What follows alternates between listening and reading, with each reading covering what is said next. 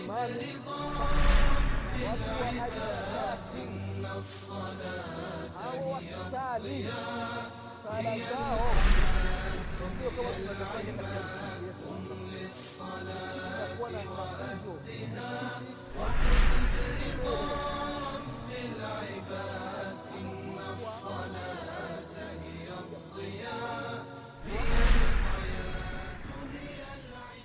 بسم الله الرحمن الرحيم الحمد لله رب العالمين والصلاة والسلام على رسول الله محمد بن عبد الله صلى الله عليه وعلى آله وأصحابه ومن تبعهم بإحسان إلى يوم الدين أما بعد ndugu zangu waislamu baada ya kumshukuru mwenyezi mungu subhanahu wa taala na kumtakia rehma na amani kiongozi wetu nabii muhammadin salllahu alaihi wasalama rehma na amani za allah zende juu lake.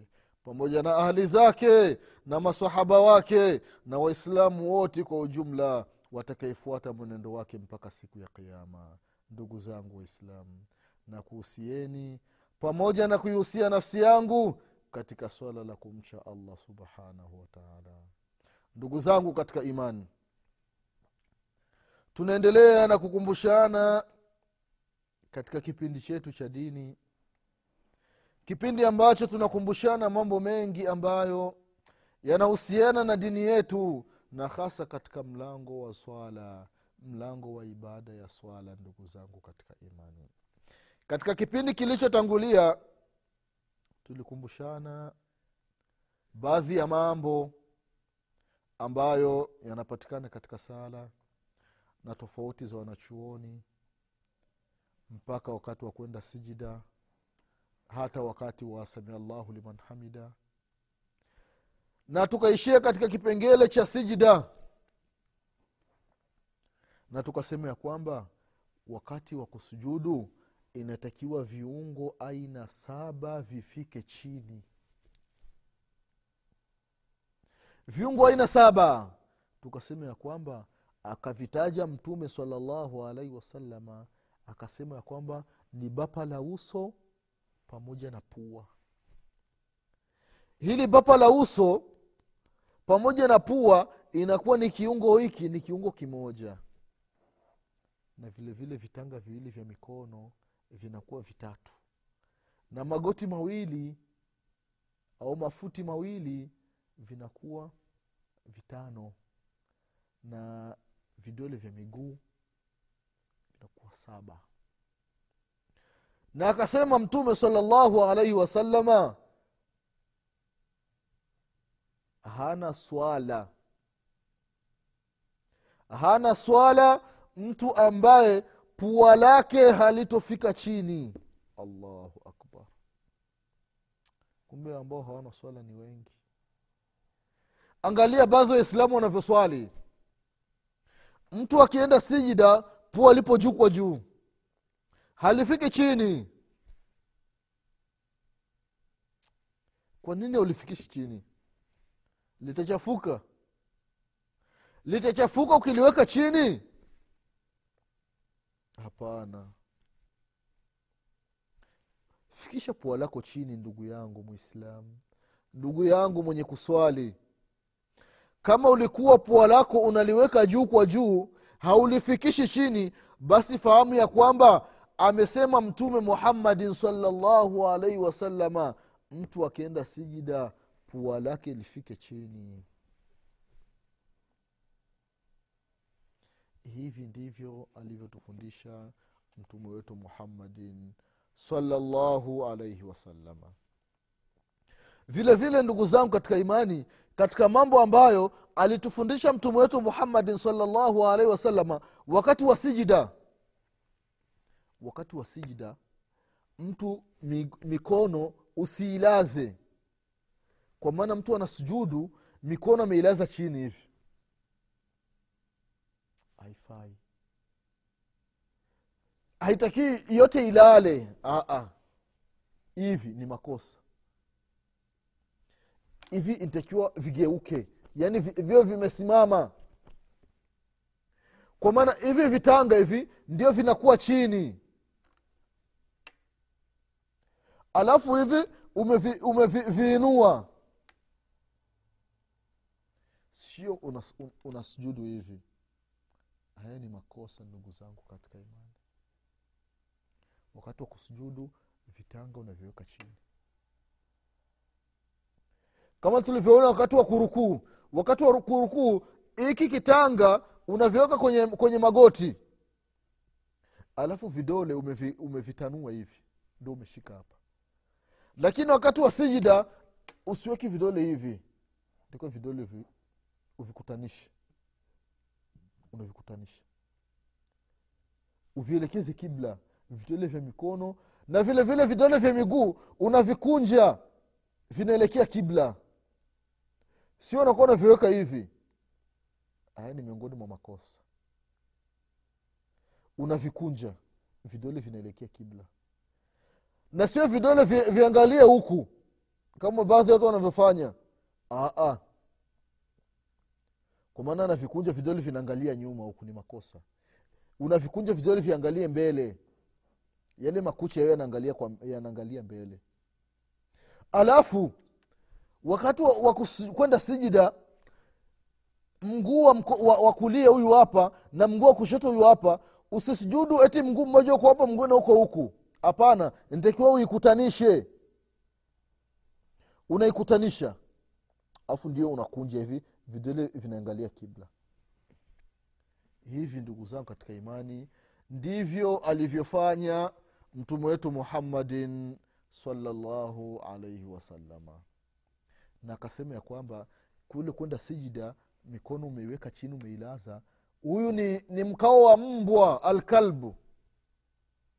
Akasema ya kwamba idilu fi sujude wala yabsutu ahadukum dhiraaihim bisatha lkalb watu wafanye uadilifu. Watu watulie katika sijida na wala mtu asinyooshi dhiraa dhirani hii hapa mkiarabu wanaita. Huu mkono ndio dhiraa mtu asiulazi mkono wake kama mbwa anavyolaza. Kwa hiyo mwislam usijifananishi na mbwa katika sala. Usijifananishi na mbwa ndani ya sala. Kwa hiyo vidole unavi- unavikusanya usifanye hivi. Unavikusanya ukishavikusanya alafu unakunja huku una una unapatoa. Na wala wakati wa kusujudu wakwenda sijida usijibani hivi. Usijibani. Hapana. Usijibani. Kwa maana mtu anasujudu alafu anajibana yaani hivi vinakuwa umu hivi. Makosa. Au magoti unakuta wengine yanashikana na tumbo. Au yanakuja yanagusana na kifua. Ah, ah. au wengine wakienda sijida unakuta mtu amelala kabisa yaani karibu walale ndio anasujudu. Ah, ah. ni kati kwa kati. Khairulumuri kati kwa kati. Usijibane na wala usendi mbele sana. Yaani mtu akifika hapa na sujudu lakini anasujudia huko. Yene amelala kabisa hivi. Ili jambo ambalo halifai. Halifai wala sio vizuri. Ndugu zangu katika imani. Anasema mtume salllahu alaihi wasallam ya kwamba idha sajadta fadha kafaika warfa mirfaqaika. Hadithi ambayo kaipokea imam muslim katika sahihi yake. Utaposujudu vitanga hivi uviweke chini. Na hivi uvi, usivilazi uviinue. Na ikiwa tunasali na watu wengi usemi ya kwamba mtume saa salam amesema mtu ukisujudu ntakiwa viinue kwa hiyo unakuwa unawabana wenzako unawaumiza wenzako. Hii kama wee ni imamu mashallah unakuwa na nafasi nzuri ya kujitanua. Lakini kama tupo kwenye safu hauwezi ukajitanua hivi. Ni lazima utamuudhi mwenzako. Kwa haifai kumuuzi mwislamu mwenzako. Kwa hapa patakuwa na uwezekano wa kuisogeza mikono kidogo. Lakini kama kuna nafasi basi mtu unajitanua mpaka hizi sehemu zinabaki kuwa wazi. Sasa kama tulivyotangulia kusema unasema maneno ya sijida subhana rabia lala subhana rabia lala subhana rabia lala mara tatu. Au zaidi ya mara tatu inategemea na imamu atachelewa pale kiasi gani. Au subhana rabi lala wabihamdi subhana rabi lala wabihamdihi subhana rabi lala wabihamdihi au ukitaka unaweza ukazidisha yale maneno mengine ambayo yamepokelewa katika rukuu ukasema subhanaka allahuma rabbana wabihamdik allahuma ghfirli subuhu lqudus rabu lmalaikati waruh haya yote ni maneno ambayo yamepokelewa kutoka kwa mtume muhammadin salllahu alaihi wasalama au ukaendelea ukasema subhana dhiljabarut walmalakut walkibriya walazama vilevile vile vile ni miongoni mwa maneno ambayo unaweza ukayasema ni maneno ambayo ni sahihi yamepokelewa katika sunani abi daudi na sunani nasai. Au unaweza ukasema allahuma inni audhu biridhaka min sakhatika wa min uqubatika wa bika audhu bika minka la uhsi thanaan alaik anta kama athnaita ala nafsik. Katika hadithi ya abi aisha radiallahu anha kaipokea imamu muslim kwa hiyo adhkari zipo aina nyingi. Au unaweza ukasema allahuma ghfir li dhambi kulli diqahu wa julla awalahu wa akhirahu waalaniyatan wa sirra.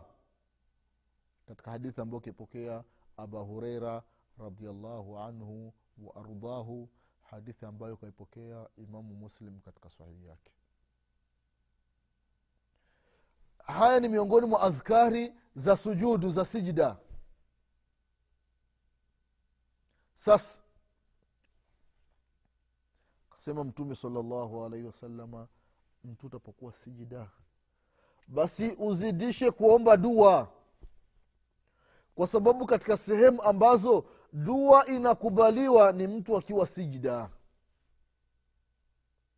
mtu akiwa sijida mtu dua yake inakubaliwa sasa umetoka sijida umekuja kwenye kile kikao. Unatoka pale kwa takbira allahu akbar. Baada ya sijida unainuka allahu akbar unakuja kwenye kikao. Wakati umekaa pale unatulia. Kwakweli kuna baadhi ya watu wana haraka. Akiwa sijida allahu akbar ameshainuka allahu akbar. Allahu akbar allahu akbar kwa nini unafanya ajala? Haraka haraka haina baraka. Wewe unakuja kuongea na mwenyezi mungu subhanahu wataala unafanya haraka ya nini?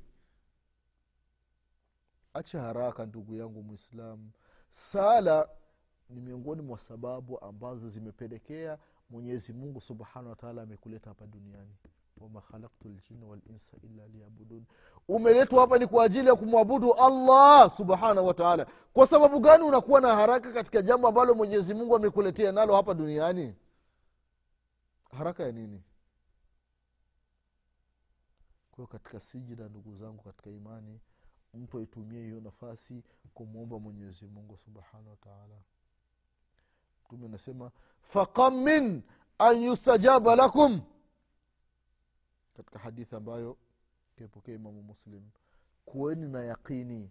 Kuweni na imani. Kuweni na matarajio ya kwamba mkiomba dua wakati wa sijida mwenyezi mungu subhanahu wataala anakubali dua zenu. Kwahiyo ndugu zangu katika imani.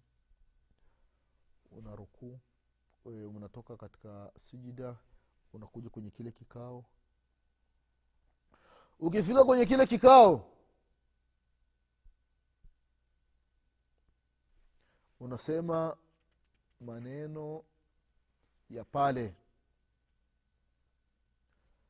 Imepokelewa maneno mbalimbali adhkari mbalimbali za kusema.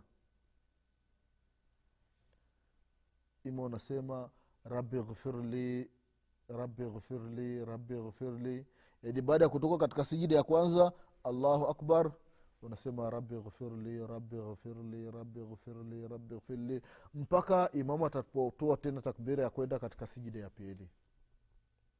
Katika hadithi ambayo kipokea hudhaifa radiallahu anhu. Au kuna hadithi nyingine? Unasema allahuma ghfirli warhamni waafini wahdini waruzukni hivi vile vile ni miongoni mwa maneno ambayo yamepokelewa ya kusema wakati wa baina ya sijida mbili. Ukishamaliza hayo maneno unaenda sijida ya pili. Kwa kutakbira allahu akbar unaenda sijida. Unapofika sijida unasema yale maneno ambayo ulisema katika sijida ya kwanza. Subhana rabi alala subhana rabi alala subhana rabi alala au subhana rabi alala wabihamdi subhana rabi alala wabihamdi subhana rabi alala wabihamdi au subhanaka allahuma bihamdik allahuma ghfir li subuhi lqudus rabu lmalaikati waruh kishamaliza unainuka katika rakaa ya pili. Wakati unatoka katika rakaa ya kwanza unainuka unaenda katika raka ya pili kuna kitu ambacho wanaita ni jalsatul istiraha. Kwa maana baada ya kutoka katika sijida umepanda unapumzika kidogo alafu unaweka mikono chini alafu unapanda. Hii vile vile imepokelewa baadhi ya vitabu wameieleza wakaweka na dalili mfano katika kitabu cha sifatu salati nabii salllahu alaihi wasallam cha shekhu lalbani rahimahullahu alieleza masala akasema ya kwamba ni sunna ya jilsatu listiraha sasa au wengine anaita jilsatu lkhafifa yani ni kikao kidogo. Wakati unapanda unapanda kwa takbira allahu akbar. Unanyosha mikono. Kwa hiyo katika sala ukiiangalia kuna sehemu nne za kunyoosha mikono. Sehemu nne zimethibiti ndani ya sala kwamba mtu unanyanyua mikono. Sehemu ya kwanza inda takbirat lihram wakati unafunga sala unasema allahu akbar. Hii ni sehemu ya kwanza ya kunyanyua mikono. Sehemu ya pili wakati unaenda rukuu allahu akbar unaenda rukuu. Hii ni sehemu ya pili unanyanyua mikono. Sehemu ya tatu kutoka rukuu samia llahu liman hamida unanyanyua mikono. Na sehemu ya nne baada ya tahiyatu ya kwanza ikiwa sala ni ya rakaa tatu au ni sala ya rakaa nne. Sala ya rakaa tatu kama magharibi sala ya rakaa nne kama dhuhuri na sala gani na laasiri na isha. Hizi sala tatu pamoja na magharibi inakuwa ni sala ya nne. Baada ya rakaa ya pili baada ya tahiyatu ya kwanza ukishapanda allahu akbar unaenda katika rakaa ya tatu unanyanyua mikono ukifika juu allahu akbar. Hizi ni sehemu nne zimethibiti kwamba mtume muhammadin salallahu alaihi wasalama alikuwa ananyanyua mikono. Mtu anaweza akajiuliza je hakuna sehemu nyingine ambazo zimepokelewa kwamba mtu unaweza ukanyanyua mikono au mtume salallahu alaihi wasalama alinyanyua mikono?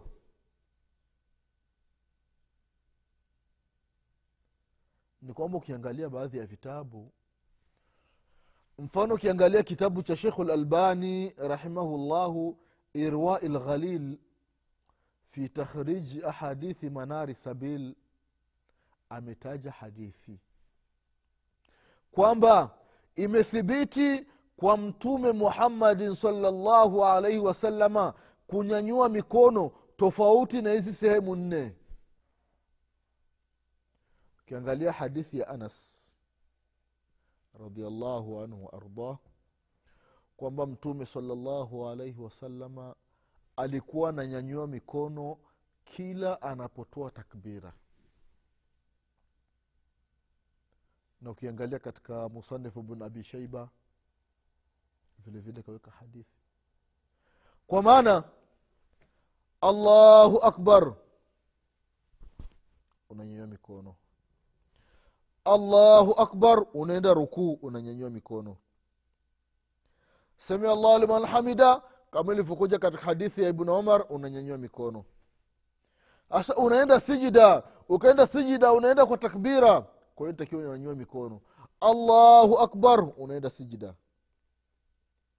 Ukitoka sijida allahu akbar unanyanyua mikono unaenda katika kikao. Ukitoka kwenye kikao unaenda katika sijida ya pili allahu akbar. Tena unanyanyua mikono. Sasa ndugu zangu katika imani tumekumbushana haya masala. Ili unaweza ukasafiri ukaenda sehemu ukakuta watu wananyanyua mikono wakati wa kwenda sijida wakati wa kutoka sijida. Usioni maajabu kuna dalili ambazo wanazitegemea. Na hii hadithi ya ibnu umar radiallahu anhuma ambayo inataja sehemu nne mwisho ikamalizia akasema alikuwa mtume salallahu alaihi wasalama hanyanyui mikono wakati wa kwenda sijida hii hadithi haijakataza. Bali ibnu umar radiallahu anhuma anaelezea jambo ambalo amejionea na macho yake kutoka kwa mtume muhammadin salllahu alaihi wasallam. Kwa hiyo ibnu umar radiallahu anhuma yeye alimwona mtume sala salama ananyanyua mikono katika sehemu nne. Sehemu nyingine hakumwona lakini anas bn maliki radiallahu anhu ye amemwona mtume sala salama ananyanyua mikono zaidi ya hizi sehemu nne kwayo nimependa tukumbushane haya masala ili mtu atapomwona mwenzake ananyanyua mikono akenda sijida. Ananyanyua mikono akitoka sijida. Asiwezi kusema a angalia hizi sala hizi ni sala za, za mashia. Hapana. Kuna dalili mtu akitaka ushahidi au kukinai au ni kama ni talibu lilmu ni mwanafunzi unataka ufafanuzi zaidi? Angalia katika kitabu maarufu cha shekhu lalbani rahimahullahu. Kinaitwa alirwai lghalil fi takhriji ahadithi manari sabil. Mujeledi wa pili kama sikusahau utakuta habari hizi za kunyanyua mikono. Kwa hiyo ndugu zangu katika imani wakati wa kupanda kutoka katika sijida ya kwanza katika rakaa ya kwanza unapanda katika rakaa ya pili. Namna gani ya kuinuka? Ima vitanga hivi utaviweka chini alafu ndio unapanda. Au katika baadhi ya vitabu wameeleza unakunja ngumi alajnu unaweka ngumi chini alafu unakandamiza alafu unapanda. Na hii hadithi wametofautiana wanachuoni. Kuna baadhi ya wanachuoni wanaisahihisha wanasema ni sahihi baadhi ya wanachuoni wengine wanasema sio sahihi ni dhaifu. Nakumbuka shekh bakar abu zaid rahimahullahu katika baadhi ya vitabu vyake ameidhoofisha hii hadithi. Na shekhu lalbani rahimahullahu katika sifatu salati nabii salllahu alaihi wasalama ameitaja hii hadithi na akaisahihisha. Ko almuhimu ndugu zao katika imani haya masala isi ni masala ambayo watu wanaweza wakagombana kwamba nyinyi mnainuka na ngumi mnaleta mchezo msikitini nyinyi ni wahuni nyinyi ni washenzi. Hapana ikiwa mtu ipo na dalili basi mwache atumie dalili. Kwa hiyo mtu anapopanda katika rakaa ya pili kutoka katika rakaa ya kwanza atafanya katika ile rakaa ya, ya pili kama alivyofanya katika rakaa ya kwanza. Ila katika baadhi ya vitu ndio itakuwa ni tofauti. Lakini vitu vingi inatakiwa afanye kama ilivyokuwa katika rakaa ya kwanza. Kwa ndugu zao katika imani wakati unapanda umetoka katika rakaa ya kwanza unapanda katika rakaa ya pili unatoa takbira mikono unarudi unaifunga au unaweza ikiwa utatumia hadithi ya anasi ukifika unapandisha tena mikono unasema allahu akbaru unafunga sala. Kwa hiyo hivi ndivyo imepokelewa kutoka kwa mtume wetu muhammadin salallahu alaihi wasalama kuna baadhi ya mambo ambayo kwa maana ile takbira ya kwanza ile rakaa ya kwanza utafanya kama ulivyofanya katika rakaa ya pili ila baadhi ya mambo ndio hutoyafanya. Kwa insha allah mwenyezi mungu subhanahu wataala akipenda katika kipindi kijacho tutakumbushana ni mambo gani ambayo hauruhusiwi kuyafanya katika rakaa ya pili mambo ambayo uliyafanya katika rakaa ya kwanza. Kwa haya machache mwenyezi mungu subhanahu wataala atupe kila la kheri mwenyezi mungu atusamie madhambi yetu mwenyezi mungu atufishe aliyekuwa ni waislamu mwenyezi mungu atujaalie tuwe tunasali kama alivyosali mtume wetu muhammadin salllahu alaihi wasalama kwa haya machache ninasema subhanaka allahuma bihamdik ashhadu an la ilaha illa anta astaghfiruka wa atubu ilaik subhana rabbika rabi lizati ama yasifun وسلام على المرسلين والحمد لله رب العالمين والسلام عليكم ورحمة الله وبركاته. وأدها واقصد